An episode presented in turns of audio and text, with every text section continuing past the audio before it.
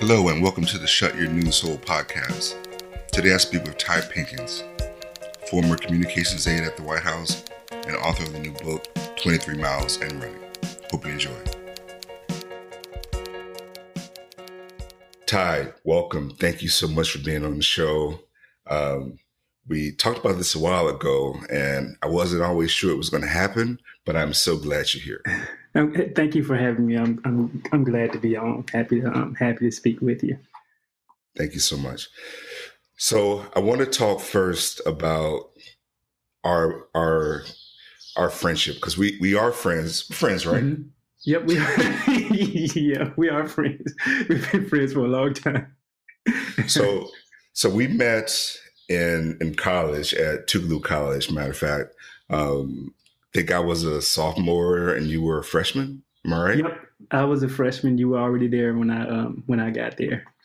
Yeah, yeah, and and I, I, I got there and they told me I was going to have a roommate, and I was hoping that I wouldn't get one because the the previous year my roommate wasn't the best fit for me, but luckily he wasn't he wasn't around a lot, and I was like, oh, and it's a freshman, and then and then you walk you walk through the door and right. I feel like we like immediately started to click. Exactly. Yeah, absolutely. I, for me, it, the the it was uh for me it was interesting to, to just to see someone. Oh man, did you hear that? Yeah, I'm, I'm here. Okay. Yeah, for me it was interesting just to um to meet someone from outside of my little community that I came from. I, it was my first time being out of out of little little old Rolling Fork, Mississippi, and and even though Tougaloo had what uh, a student population of maybe a thousand, fifteen hundred students, I was still overwhelmed. But to see a familiar face, or not a familiar face, but a, a welcoming face for me walking in the dorm room door was uh, that was uh, that was extremely helpful. Oh yeah, and and I was I was so appreciative because the prior year I spent a lot of time alone. So when I wasn't in class, I was I was by myself a lot, and then all of a sudden I had you, and we would we would come back to the dorm and like talk about stuff. You didn't you didn't mind, and I was blaring Soundgarden and Lenny Kravitz and Tupac at the same time. You're like, oh, that's cool. Man, Lenny Kravitz changed my life. You you you introduced me to Lenny Kravitz and Are You Gonna Go My Way and uh and all that. And I remember us driving down to the Ross Barnett Reservoir in your little blue Volkswagen Beetle playing oh, Lenny Kravitz and in in Con Funk Shun in in uh, uh, Lionel Richie and all of that. Man, that was those were the times, man. I'm, I'm telling you. Good times, man. I don't. Yeah I, I, almost forgot about that. I, I, I, don't even like remember that well, like you being in, in the bug. Oh yeah, yeah, man. We went everywhere in the bug. Oh goodness gracious! Don't even start. oh my god, that that yeah. that car that car got me through college and all the way to my first job. It was crazy. Yeah. but anyway, you you ended up uh, uh, leaving school mm-hmm. and, and, you, and, you, joined the army. Mm-hmm. So, talk a little bit to me about that experience. So when I um I when I was at Tougaloo, I there were certain tools and and um, just social resources that I wasn't really accustomed to. I hadn't grown enough to appreciate um, being in college yet. I, I enjoyed the experience, but I was looking for something else, and so that's what prompted me to to leave and join the army because you know I had uh, uh, against everybody's uh, recommendations. I, I, decided I wanted to get a full time job and go to school full time, also put management skills. And I was working at a um, a newspaper factory there in Jackson while going to Tougaloo in the daytime, and I met a, a Marine sergeant, a Marine sergeant, and I just started asking him about his experiences in the military. He was telling me about traveling the world, and it sounded it sounded good to me. And so I um, one day joined the military without letting you know or anybody know, even my parents. And um, a few weeks later, I was gone. I vanished. I know that's how you felt because I didn't tell you that I wasn't coming back. I know, dude. I was I was crushed. I was like, "What just happened?" yeah, I uh, I, I uh, a, re- a, recruiter showed up at my door in my parents' trailer house there in Rolling Fork, which which is about what an hour and twenty minutes from Tougaloo, and um, chumped, threw me in a van and we drove to Louisiana, and I um, I was gone for twenty one years. So. so fast forward a little bit, you, mm-hmm. you go into the army. You spend quite a bit of time overseas. What Germany, Mm-hmm. Yeah, I did. Uh, I spent some time in Germany. I uh, visited. Um, um, I was all over Europe: uh, Germany, uh, Belgium, uh, Austria, uh, London, Italy, um, Fuerteventura, all, all over the place. And then I spent some years in Asia. Also, I did Japan and had a stop over in South Korea. Um, and this is all before I even um, started to end my my military career. But I, um, yeah, I spent a lot of time all over Europe and Asia just enjoying life. And it gave me an opportunity to develop those those time management skills, those um, social skills, those cultural skills I needed in order to to complete my education, which I did on what about four different continents, you know, mm. and finally graduated there in uh, Okinawa, Japan. And yeah. Did, did you see any time in uh, the Middle East, Iraq, Afghanistan? Yeah, I did. I, I did uh, three tours in Iraq. Um, my first tour was in uh, what spring of 2003 when the war first started. And yeah, I had about I was a platoon sergeant, young platoon sergeant, hadn't been in charge of of anybody before, and all of a sudden, I was placed over a platoon of of uh, about 20 soldiers, ranging in age from um, as young as 18 all the way up to 45 years old. And I was a young oh, 27 year old, yeah, 27 year old kid. And, and he, I was chosen over two people who outranked me. And uh, that for me, that was surprising and humbling, uh, but not as humbling as, as taking uh, people's uh, sons and fathers and brothers into combat. And um, that whole experience was, it was um, a life changing uh, experience for me just to be in that that, that situation and and um, seeing what happens to people when they're faced with that type of adversity and how they respond to the challenges of, of life or death life or death situations and how a group of people can come together and overcome um, circumstances. Were you prepared for that? Because my, my recollection of you at at, at Tougaloo and and from what I know about you still, like you're you're pretty mild mannered, easygoing mm-hmm. kind of person. But to to be in a situation where you you uh what's the word? You need you need to be forceful sometimes. Mm-hmm. It's like how, how did you navigate that? Uh for me, uh I'm I'm you know me, I'm naturally an introvert, you know, I'm comfortable in my introversion. But I think being placed in that situation, it draws things out of you that you didn't know were um, in you in the first place leadership skills and the ability to face um, adversities. And especially, that's especially the case when you're getting shot at. you, know you wake up real quick and you figure, you figure it out. But um, I think what really um, woke me up was to see how that group of people, our platoon was called the Rough Riders, and how we came together in that um, during that time. And those guys supported me, and I, I uh, supported. They supported me as their leader, and I supported them, and, and uh, we made it through that that that situation together. Some tough times. We mm-hmm. were a communications platoon, and um, and uh, in basic training, all soldiers, uh, their foundational training is in infantry tactics, but you you are given a job you're given a job and the, the army trains you to be a specific uh, to do a specific thing. In my case in our case we were communications guys satellite communications telephones electronics um, computers whatever. But um, when the war first started all of that our training our communications training got pushed to the background and we were expected to perform infantry tactics and for the next uh, 12 months well actually 15 months because we got extended um, a couple of days before we were supposed to go home um, we um, were expected to perform those infantry tactics and we we, conduct, we conducted Um, altogether, uh, I would say at least 100 um, combat raids, combat escorts, and um, and quick reactionary force missions over there. There's a little communications platoon with kids as young as 18 years old. It was mind blowing. But to see them grow, you know, and face those challenging what challenges was uh, it's, it's, something that I'll never ever forget, and it's something that um that I I, I speak to some of them every now and then, and it's something that uh, uh, a team a team that we cherish. Mm-hmm.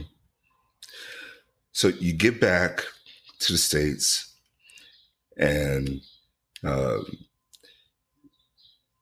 we, we talked a little bit about this a couple years ago, but I don't recall exactly uh, what happened. But you were you were looking for a new post, right? Or you needed a new post. Mm-hmm. Yeah, when I when I after my first tour in Iraq, they um I was in I don't know ex- what which moment are you talking about because after my first like, tour, like like the the transition that that brought you to the White House. Oh, okay, that. So uh, that was after I had completed two additional tours in Iraq by that time, and after my third tour, I guess, I guess the army felt bad for me because they, because they were dogging me out. but after that third tour, man, I was worn out, and um, I was going through some relationship. Uh, um, issues, uh, going through a divorce, which is a lot of soldiers did. Uh, war is hard on a marriage, and um, they sent me to Okinawa, Japan, my favorite duty station, hands down, best place I've ever been in the military. So I was stationed on the island of Okinawa, and I stayed there for um, a little while. And the army was, and to get to how I got to the White House, the army decided that I should uh, go back to the United States for two weeks for some training in Williamsburg, Virginia. It was uh, video teleconference training to help me build my skills in a specific communications area. And um, after the training, the two weeks of training was complete, I had um, two days to spare. It was a Saturday and a Sunday, and I realized that I was only um, two hours from the nation's capital, from Washington D.C.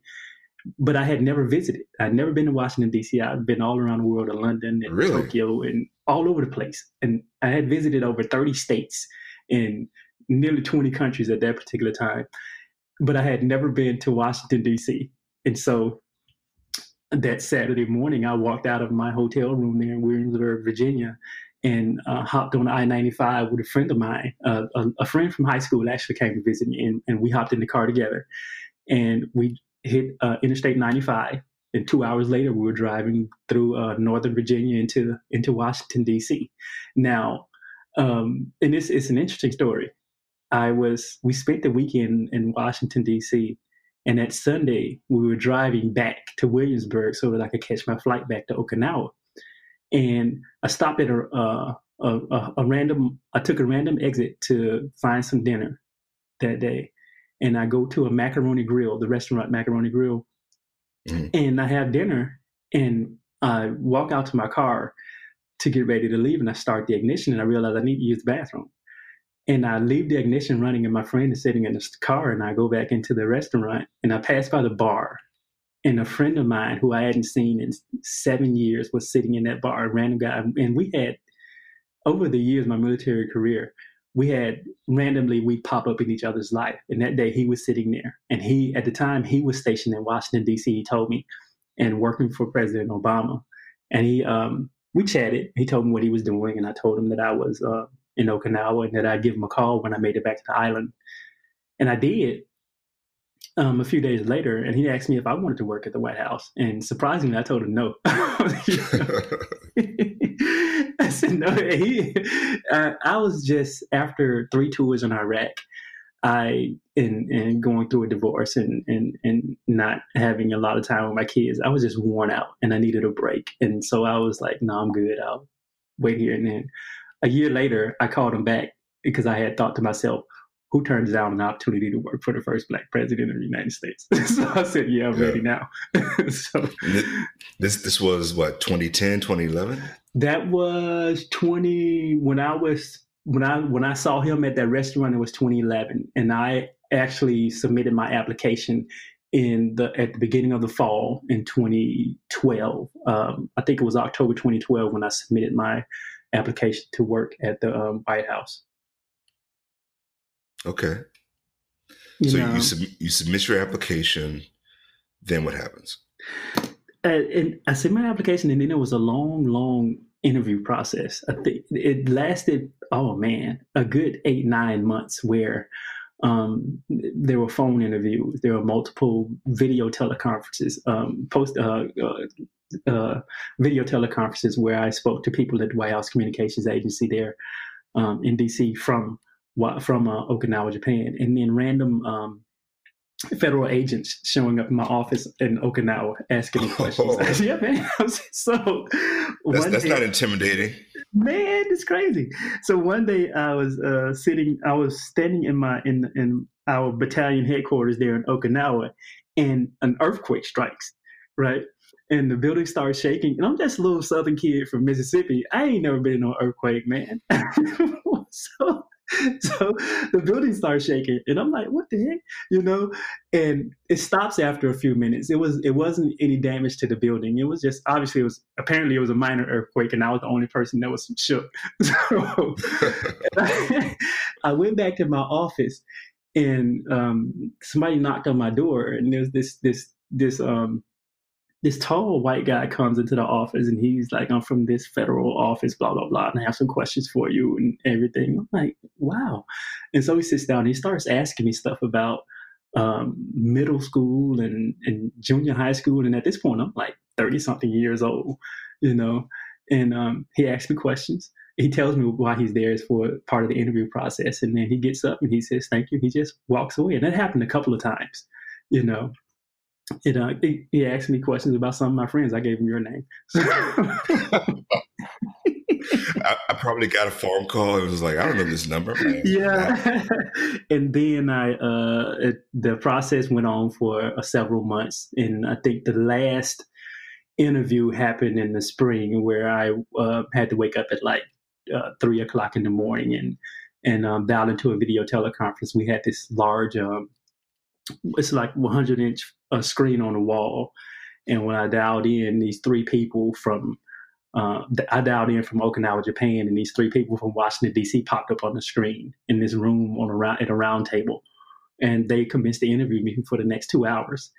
And the last interview, the last interview question came from um, the White House Communications Agency's chief of staff, and she asked me what I was, what I was reading, and on the flight back from uh, from uh, when I had met my friend Link at that restaurant. I bought the book, The Hero with a Thousand Faces by Joseph Campbell, which is an absolutely amazing book. And I told her that was I was reading. And she almost fell out of her seat. She's like, I'm reading the same thing. yeah. And uh, uh, a few weeks later, they told me that I had been um, accepted to the White House Communications Agency. And the Army told me that they were cutting my time short in Okinawa, and I was leaving early to head to Washington D.C. Wow. So tell me about that first day walking into the White House. Well, um, with the White House, you don't start off in the White House. It's a process, and you have to uh, you have to earn your way to to to actually working in the White House. So I started off as uh, on, at, at probably the lowest point on the totem pole when I first got out, got to the White House Communications Agency because the um, the agency that um, supports the president is located not on the White House grounds but at um, a base um, that's yeah, right yeah, outside you, of Washington D.C. Yeah, you took me there. Yeah, yeah, there. But um, I worked there for about a year and a half, and then I was assigned to uh, be one of the president's communications aides. And that's when I first had the opportunity to walk to the White House. And it's crazy. I woke up one morning and Link, I was replacing Link, my friend whom I met at the, the uh, restaurant a couple of years uh, prior. Um, and I was, I woke up early one morning, maybe like 5.30 and I drove from my house in, um, in Maryland and I showed up um, and parked there on the ellipse outside of the White House and I walked up through the gate and showed him my badge. And I came to another guy and showed him my badge. And it seemed like there were a thousand checkpoints to get into the White House. So I showed my badge all these times and I go through this little scanner. And I I walk into the East Wing, and on the left is a, a this large picture of Nancy Reagan in um, a, uh, a bright red dress. And on the right, there was a Secret Service agent sitting at a desk who looked up at me nonchalantly and, and to verify my my um, my credentials. And then he looked back down like I was nobody. so I walked past him, and, and I, I met Link, who was getting ready to leave. I was leaving him that morning, um, because we were staying. We our one of our responsibilities is we had to spend the night in the White House um, when our, when it was our our uh, turn to take to um, to be on duty. So his 24 hours were ending, and I was replacing him.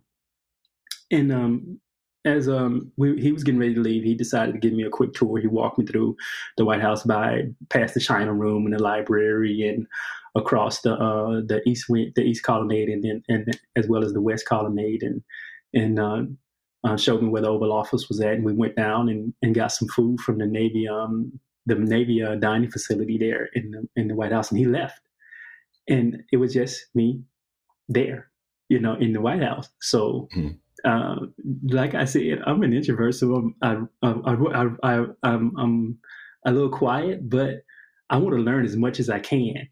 So that evening, after everybody um, departed uh, six, seven in the evening after most of the people got off work and most of the staff there got off work and, and departed. I got up and uh, left my office and I said, okay, it's time for me to do my own personal tour now. And so I just go into random rooms, the the the uh, White House Library and uh, the China Room and the Map Room, and and just um, see and, and touch and, and read everything that I could you know, and the Secret Service agents were okay. I had my credentials. And so I'd walk around and I'd just peek into the Oval Office. It was empty, you know, and, and peek into the Roosevelt room. And it was absolutely fascinating, man. Just, just having a, a, a little country kid from Mississippi growing up on a dirt road, you know, um, 30 years ago down in the Mississippi Delta from chopping cotton to actually walking the halls of the White House unimpeded and just getting all this knowledge and all and, and seeing all of this it was it was almost overwhelming you know i can imagine because I, I, remember when you, you I, I, went to the white house with you and mm-hmm. same things like if you go back and talk to you know eight year old Frizzell and and tiny Utica, Mississippi, mm-hmm. you know, you know, poor kid. Mm-hmm. And then I'm thinking, I'm in the White House. Yeah. crazy. It was. It was absolutely crazy, just that type of exposure, you know. And at that point I was what I'm about 40 years old, but I felt like that kid again. you know. I, I, know exactly what you mean. I mean, granted, I I wasn't unimpeded. Like there were places I couldn't go. It's like I'm, I'm no Tyrone Pinkins, but wow. from the little bit they showed me, I was like, man, this this is this is history right here. This is substantial. Yeah, absolutely, it is. It it is substantial, and I think what for me, what was what was um, important and, and um, I guess it goes to why we founded our organization is how important it is that kids from poor and underserved communities get this this type of exposure, you know. And mm-hmm. one of the things that I tried to do while I was stationed there at the White House, um, I tried my best. I, I I was intent on getting as many people who were from poor and underserved communities an opportunity to tour that um, that building because mm-hmm. you know I I'm blessed with an opportunity, and one of the uh, the privileges that we had was we could give personal tours to people. So I mm-hmm. I sent an email back to anybody I knew in my little town and say if you're in Washington D.C., let me know, and we'll get you a tour, and I'll give you a personal tour. And I think after I finally left, I had gotten I had given over 150 people tours of the uh, of the West Wing. wow! House. You know, little kids and old people and everything. Whenever they visit, hey, come on over, let's get it in, and uh, and they did. And I, I, for me, I felt good about that. We'll be back with more with our conversation with Ty Pinkins after the break. So b- before we before we talk about your your your work with with kids, you have a, you have a few stories I heard, I heard a little birdie told me you have a few stories uh-huh. about your time in the White House with Obama.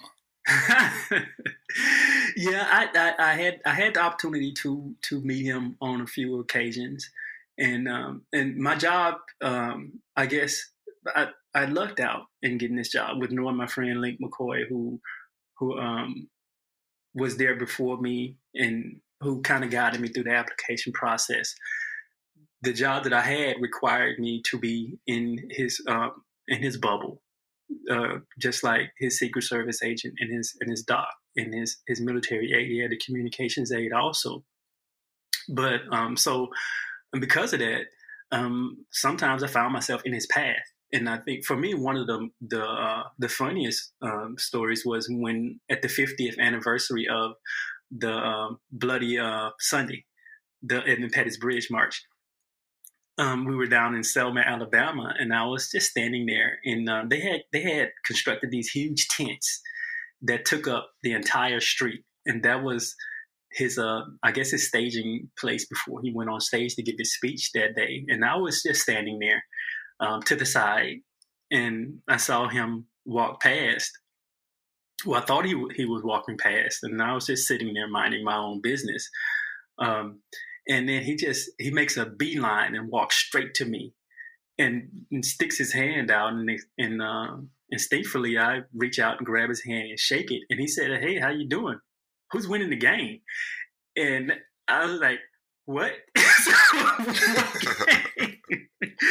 I was so shocked because that was my first time uh, ever meeting him, and I was like, "What?" And he was talking about who was winning the basketball game that day yeah, because it yeah. was in spring and the final, the uh, the NCAA uh, tournament was going on. But he was like, "Whatever." he, walked, he walked away and gave his speech. But uh, for me, that was that was uh, one of the uh, the moments that I really um, I'll, I'll always remember that he was um, there and he didn't think so much of himself that he couldn't come over and speak to a random person standing there next to the wall and he did it and i i, I witnessed him do that often where he was the type of coolest uh, he the coolest guy i've ever one of the coolest cats i've ever met and I, I always think about OutKast song when they say it's cooler than a polar bear's toenails. That's what, yeah, yeah. that's what I thought about. But he always did it, you know. And that uh, one um, trip and I think it was um, it may have been towards the end of his term. We were in um, Vientiane, Laos, and we were coming. I think we were in Vientiane. We were coming down the elevator together. Was, he was in the elevator. I don't know if it was um, it was Valerie Jarrett or or um, Susan Rice. Um, who else was in the elevator? But it was me, him, um, his doc, and his Secret Service guy and his military aide, and I was standing there, and I had on a, uh, a slim fit gray suit, and um, I had my black satchel uh, over my shoulder, and he reaches into my satchel without my permission and grabs without my just I'm gonna reach into this guy's satchel. You're the president of the United States, I guess that's what you can do. So uh, he reaches into my satchel and grabs my one of my books that I had uh, hanging out of the back of my back of my satchel. And um, he took that, takes it out. He looks at it. He's like, "Oh, what's this?" And I said, and he said, "Oh, it's Ta-Nehisi Coates' uh, his first book." And uh, he shoves it back in there, and uh, he takes a he he kind of leans back and looks up and down at me, and he said, "You look good." And uh, the only response the only response I had was to look at him and say, well, Mr. President, you look good too. the elevator lost it. Everybody thought that was so funny, but that's all I had. you know, you look good you look good oh man, that's this is probably the the first time in recorded human history that someone has referred to a president as the coolest cat ever met. he was. He was the coolest cat. I mean, or you see him walking, he just had the thing about himself where it's almost like he was floating. And the, the first time I saw it, that OutKast song came to mind. Cooler than a yeah, polar bear's toenails. You know? Yep, yeah. Yep. But um, it was cool. So you were not just there for for Obama. You were also there for the transition from mm-hmm. Obama to Trump.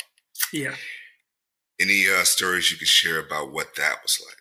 Well, one of the one of the unique things of working working at the White House Communications Agency is that you don't serve the person, you don't serve the president, you serve the presidency. So one of the um, yeah the office and the the job um, the foundational concept of the job is that you're part of the continuity for the country. That you, those military members there, and a lot of them work in the White House. More military members than I think people really understand. One of the, the I think one of the foundational aspects of that is that when the presidency switches over, when the person changes, those military members they have the some of the institutional knowledge. The they they provide some of that continuity that helps the country to to to um, to jump from this one person to this next person and things not get too out of control to make sure that that regardless of whether you're a democratic president or a republican president that that person can still effectively communicate with the country and the world. And so being um, an army officer stationed there at the white house with a as one of the president obama's uh, communications aides when he departed and Trump came in, or President Trump came in, then naturally I became uh, a communications aide to the uh, the Trump administration, and it was for me it was like night and day, you know. Uh, those two the the two days uh, when when uh, President Obama departed, I remember him having before he departed, I remember him doing that that um, speech in the Rose Garden where people were were tearing up, people were crying because it was a it was a uh, for some people it was a sad day, unexpected day. You know, they expected him to leave, but didn't expect him to leave in that fashion uh, with the person that, that was coming into office, and he departed. And then I remember that the uh, the day that that President Trump came in, and it, the the atmosphere was totally different. I walked through the White House, and all the pictures that I remember seeing of President Obama had vanished. You know, it was just bare wall. You know, and like no way. Were, yeah, yeah. It, the walls were bare because um, I guess they were changing the pictures over, which I guess is understandable. Oh, okay, okay. Yeah, like, the, cha- like the, the residents. Yeah, they were they were red. They were they were changing pictures out, and so um, a few days later, or uh, over time, the uh, pictures of President Trump and his presidency um, were on the walls, and that's understandable.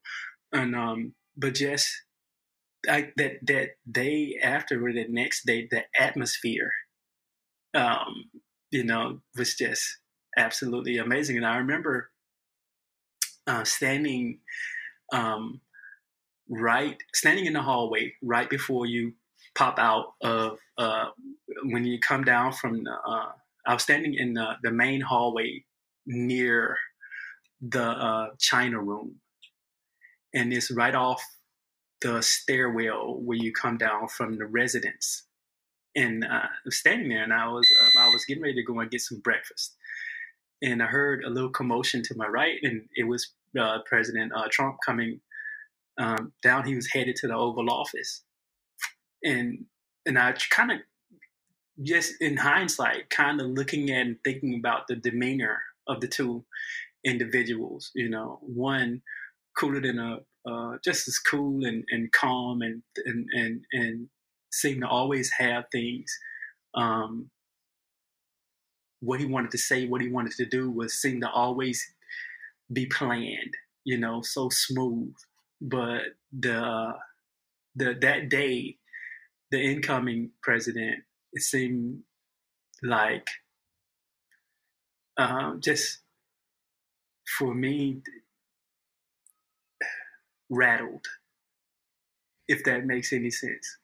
And I and, and I think you have to appreciate the the, the enormity of serving in the office. That's what I would uh, uh, uh, attribute it to. But it was almost like seeing uh, someone who had not truly expected to be in that position, who was not really um, prepared for what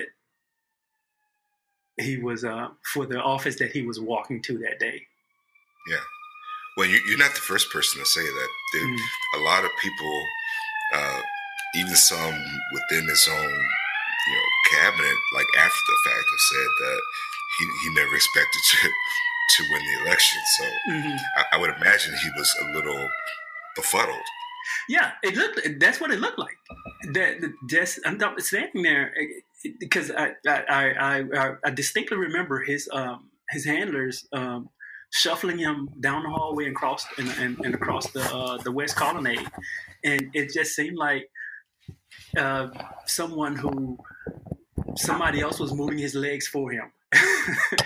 you know, if that if that makes any sense. But it, it was it was it was it was astonishing to just see the stark difference. You know, and I think even and I only spent six months with um with the Trump administration because I was coming up on retirement from the military.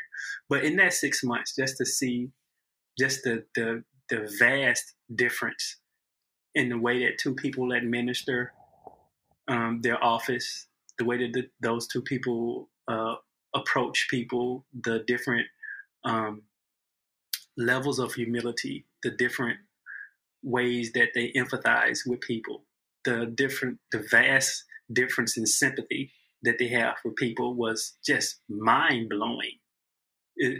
yeah, the the the difference in, um, and from my perspective, just looking at it, the difference in the level of intelligence, you know, which just for me it was mind boggling. Yeah. Scary. So. I want to move. well, go ahead. I was I was I was pretty scared that during during that time frame too. I was like, I'm gonna have to move to Canada. but yeah, I, I want, one of the funniest things yeah. that one of the not it's not funny, but one of the I guess one of the interesting things that happened.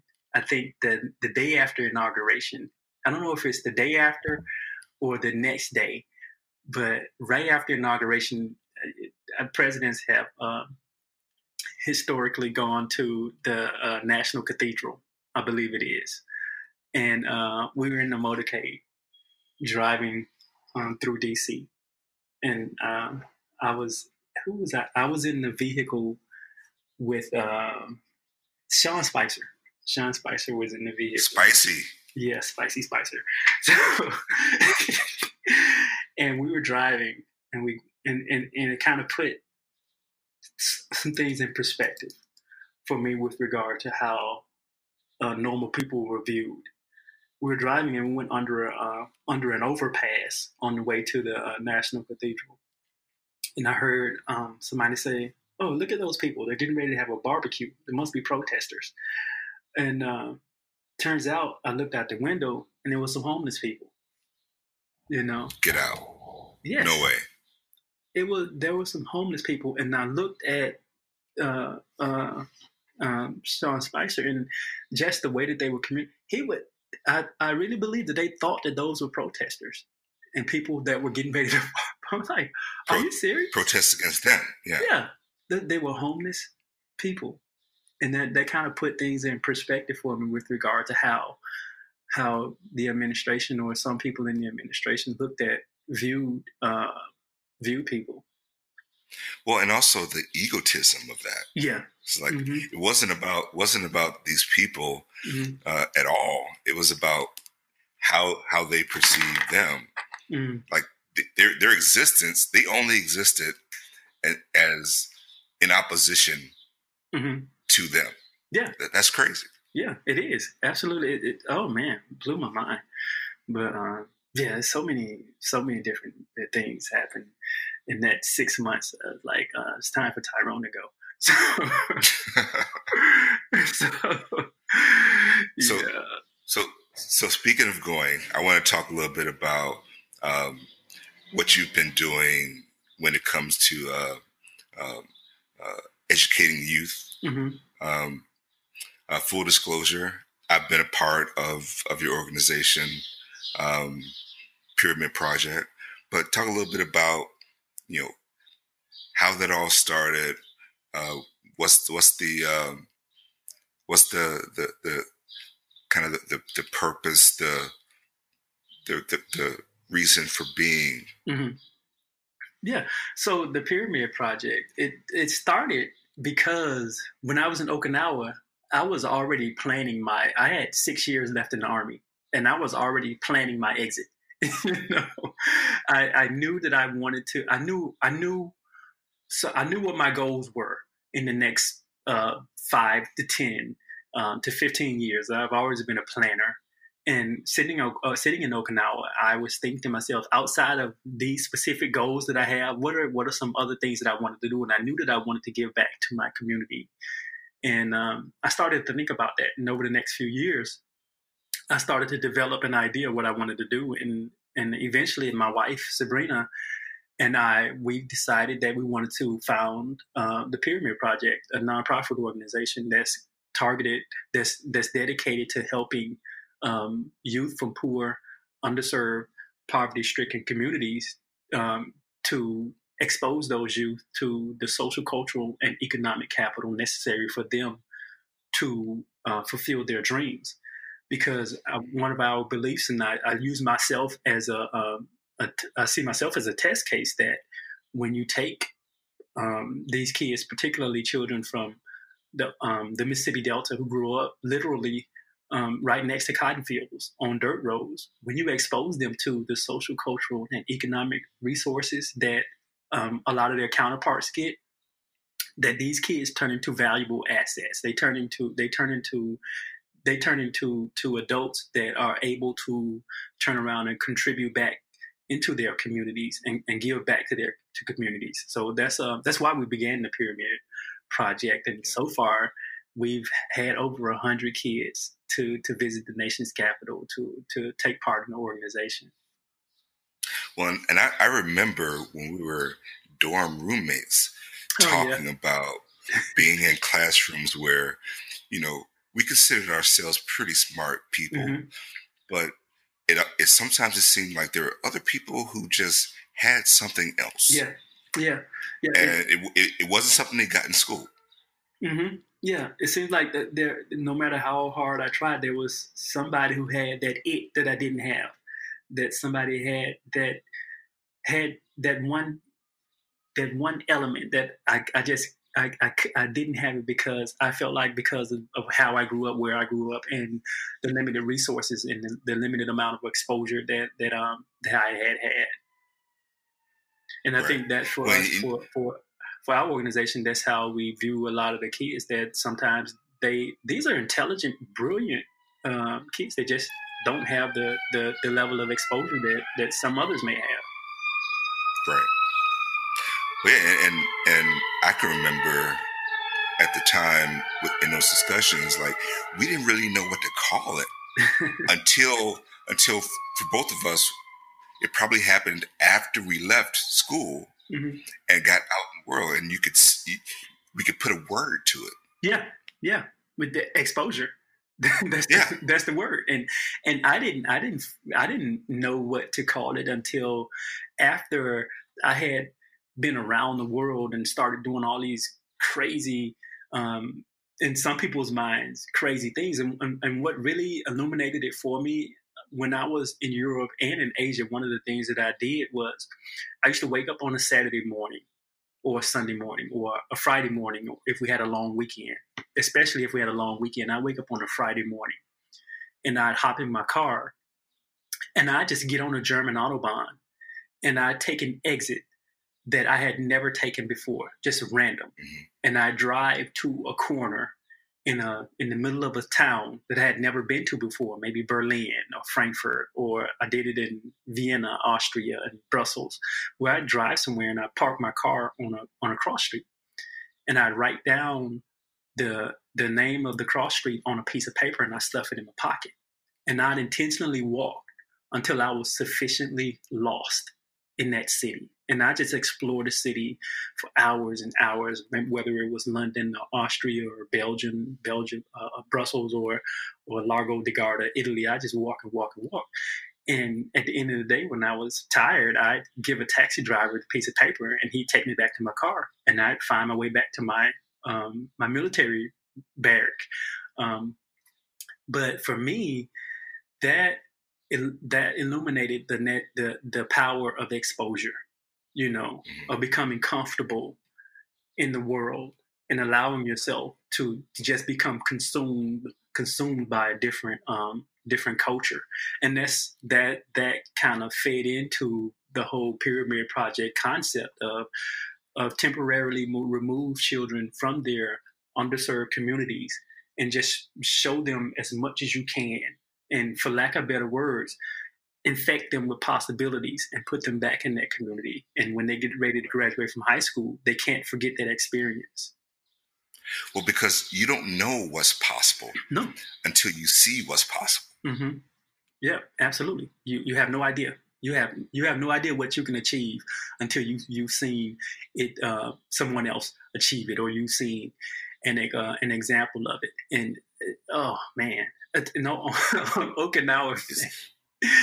Was, it's, it's, uh, it's, huge. It is on the island of uh, of uh, Okinawa. I had a, um, a, a good friend of mine was was there. We used to go driving in my car at Lahuki on the island. And Okinawa has only one main highway that runs straight in the middle of the island, and it's it's about the island is about sixty about 60, 65 miles long. And in some places, it's only a mile, two miles wide. You can stand in some places on Okinawa and you can see each coast, you know? Wow. And so we were driving up the highway one day and I did it again. I took an exit that I had never taken before and drove through a city, through through the little uh, town, and we came upon a um, a dock, and there was a boat, and and I looked to her and I said, "I want to get on that boat." You know, and we we went up to the the boat captain and in my broken Japanese, I asked him how much it cost to ride, and he said fifty yen or hundred yen or something. I said fine, and hopped on. And the next thing I know, I found myself uh, sailing across the uh, the East China Sea, you know, there's no way in the world an active duty army officer is supposed to be in the middle of the East China Sea. so, at uh, an hour, two hour, an hour and a half later, we stopped at this island called Kumejima. Kume being the name of the island, and Jima being an island, Kumejima, Kume Island. And I get off and I ask him, "So, what, what time do you need me to come back so that we can sail back home?" And he's like, "Oh no." We don't go back home until tomorrow. and so we wander around the island, and, and, and um, it was so fascinating. We wander around the island. We stopped and get some food at a, a, a local Japanese restaurant. This was a small island. It wasn't. It wasn't um, built up and, and, and organized like Tokyo or something like that. You, I'm talking about little huts and, and stuff like that. And so we find a hotel and stay in a hotel, spend the night in a hotel. And the next day I'd stop uh, at some random uh, little Japanese kid's house because there was a group of kids out playing basketball and they saw me passing by this six foot tall black guy. I'm not that tall, I'm only six feet. and they were like, oh, Michael Jordan. I'm like, no, no, not Michael Jordan. I had my head shaved at the time. And, so, and they had a basketball goal. They were like, could you please dunk it? And I was like, well, I, I haven't dunked the ball in a long time. And I tried and I missed. So, oh, yeah, I tried. You just, you just, you just you just shattered all of their yeah, like possibilities. You know, they, said that's not Michael Jordan. so, so I, uh, after a couple of tries, I got it, and then we got back to the uh, to the dock, and the, the the the captain was sitting there waiting, and I got on, and I was like, okay, so how far is the ride home? And he said, oh, we're not going home. We're going to another island where we have to spend another night and I was like, okay. So I'm all game now. And we drive, we, we sail across the East China Sea again to Tonakijima. And I get off. And there, when I, I get off, the people are so nice. I get off the boat and I walk across the street. And this this island, Tonakijima, is one of the few islands that were that was not touched in World War II. So it's just traditional Japanese culture and I get off, and this this Japanese man just out of nowhere just offers me a a, a jar of pickled vegetable or something. Just say, "Here, this is for you," you know, in his broken English, and he walks off, you know. And obviously, I look different than everybody there, and um, I find a little traditional Japanese hotel with the bamboo uh, walls and floor, and um, they bring me uh, some fresh fish, you know that had just been caught in some rice. And you saw the picture where I was sitting there uh, with my legs crossed eating with chopsticks. And one of the um, most uh, interesting things happened after I ate that fish. I had lost my grandmother during my first tour in Iraq in the middle of the tour. It devastated me. This old lady because there were no cars on the island, or very few. I didn't see any.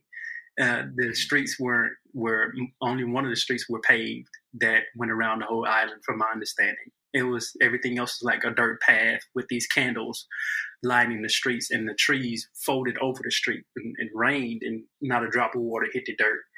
But after I finished that meal, I walked outside, and this uh, old lady on a moped, this tiny moped, drove up, reminding me of my grandmother. And the lady made me get on the back of that moped. My knees were in my chest. and she gave me a ride around the island. but it was fascinating. And the next day, I got on the got back on the boat and and went home. And exposure, wow. you know, That's crazy. Yeah. So so Ty, you're currently at Georgetown Law. Mm-hmm. Um, what's what happens next for you? Well, I I have about according to my dry erase board to my right here, I have about nine months before I graduate. So, so I'll, I'll, keep doing the Pyramid project because that's my heart and soul. Is helping yeah. um, these kids from these underserved communities, regardless of whether it's mostly um, in Mississippi, but any community. We've helped kids from from New York and San Antonio, Texas, and all the way out to Albuquerque, New Mexico. We've uh, we've, we've brought kids to the nation's capital. So I'll continue doing that um, my ultimate goal is to uh, run for office one day um, in the uh, not too distant future. Is to run for office. I'm trying to build up my uh, repertoire. I have the the military career, the law degree, the nonprofit organization where I'm giving back. And one of the the interesting things that that's about to happen here, I was down in Mississippi this summer, and I worked for the Mississippi Center for Justice and they have a program called the uh, what's the name of this program? Uh, the Justice Court Navigator Program, where they help people from poor and underserved communities in the Mississippi Delta to understand and navigate navigate the justice court system. Because oftentimes, you poor people from poor and underserved communities, one, they can't afford um, adequate legal representation. Two, they have not been exposed enough to understand their rights when they are faced with the facing the justice system. And um, three they just don't have the resources necessary to have themselves represented well. So the justice court navigator system has been implemented in Hinds County for the past couple of years. I was offered a fellowship to go back down there and implement it in a couple of the counties in the deep in the Mississippi Delta of uh, what is it, um, Sharkey County, Yazoo County, and um, in Humphreys County. So I'm going after graduation. I'm going back down to Mississippi Delta to do that that important work down there. So you, you mentioned running for office. So we're talking about running for office in Mississippi. We're talking what local, state. Which what you have in mind? Well, I haven't. I haven't decided yet. It's either going to be state or obviously state or or uh, or the federal level, but wherever I can help uh, Mississippians, wherever I can help people from those communities that, like the communities that I come from, because one of the issues um, that people face in in um, in those communities is the national uh, graduation rate is about eighty five percent. Unfortunately, in some of the communities in the Mississippi Delta, the graduation rate is as low as sixty five percent. And this is all while we out the superintendent of education in Mississippi is the highest paid state level public schools official in the country, making about three hundred thousand dollars a year, nearly double the national average. Yeah.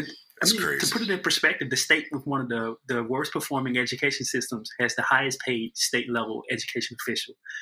That doesn't to that, put it to put it to put it more in perspective.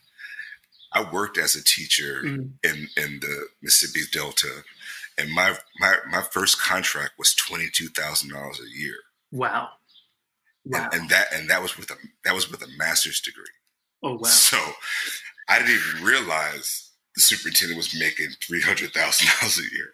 Man, that's that's bananas. It is bananas, if especially if you take into consideration that this is just what maybe a decade ago that you were that you were offered twenty two thousand dollars a year to work as a teacher in Mississippi. When I was growing up in the eighties, my dad was raising five a, a five person family as a driving tractors off of a, making about twenty thousand dollars a year. So a teacher today right. in Mississippi is making what a person driving a tractor maybe 30 years ago was making in Mississippi. Come on. Right. That doesn't make sense. And, and, and we have to do something about it, you know. I mean, even in, in, in more troubling uh, statistics, the national poverty rate is about 12%. In some of the counties in the Mississippi Delta, child poverty exceeds 50% and is as high as 60%. That's unconscionable. That, that, that's, that's unbelievable that as one of the richest countries in the world, we have we have a state where people are living in these uh, these conditions, and this those are some of the issues that I want to try to tackle um, um, when I when I get ready to run for office.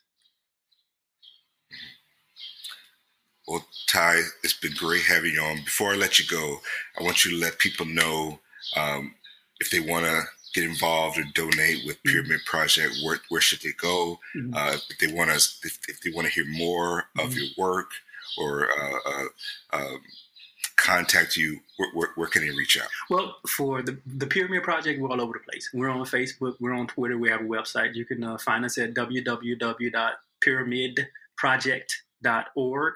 Um, we're on um, you can find me on Twitter at, at Ty Pinkins, T Y P I N K I N S, and on Facebook at Ty Pinkins. And we have a Pyramid Project page on, on Facebook as well. You can donate, um, volunteer, read about our organization. Um, if you want to know more about some of the stuff that I've been doing, I have I did a TED Talk recently, which will be coming out. Um, so we did the TED Talk there on Martha's Vineyard. And surprisingly, at one of the venues where Martin Luther King um, actually shot pool um, interesting uh, house there. um, that and um, I have a book that's coming out in um, in the spring in March that details my my vo- my journey from those cotton fields in the Mississippi Delta to sleeping in the White House. It's called 23 Miles and Running, and it'll be coming out in the spring. And you're in the book. oh, Man, wow. I, could, I couldn't I could not uh, talk about the time that took. Me. Come on. I, I feel like that scene from The Jerk when uh, Steve Martin gets the phone book. Uh-huh. he's like, "I'm I'm somebody." the new phone book's here. The new phone book's here. Hilarious. yeah, man. Well, Ty, man, it's, it's, it's always good to talk to you. Yeah. Uh, thanks again for being on the show um, hopefully we can have you back soon. Okay, thank you, and, uh, and I appreciate the opportunity to speak with you. You have an awesome day. You too. All right. Thank you for listening to Shut Your News Hole. Please remember to rate and review on your podcast app. It really helps others find our show. Thank you.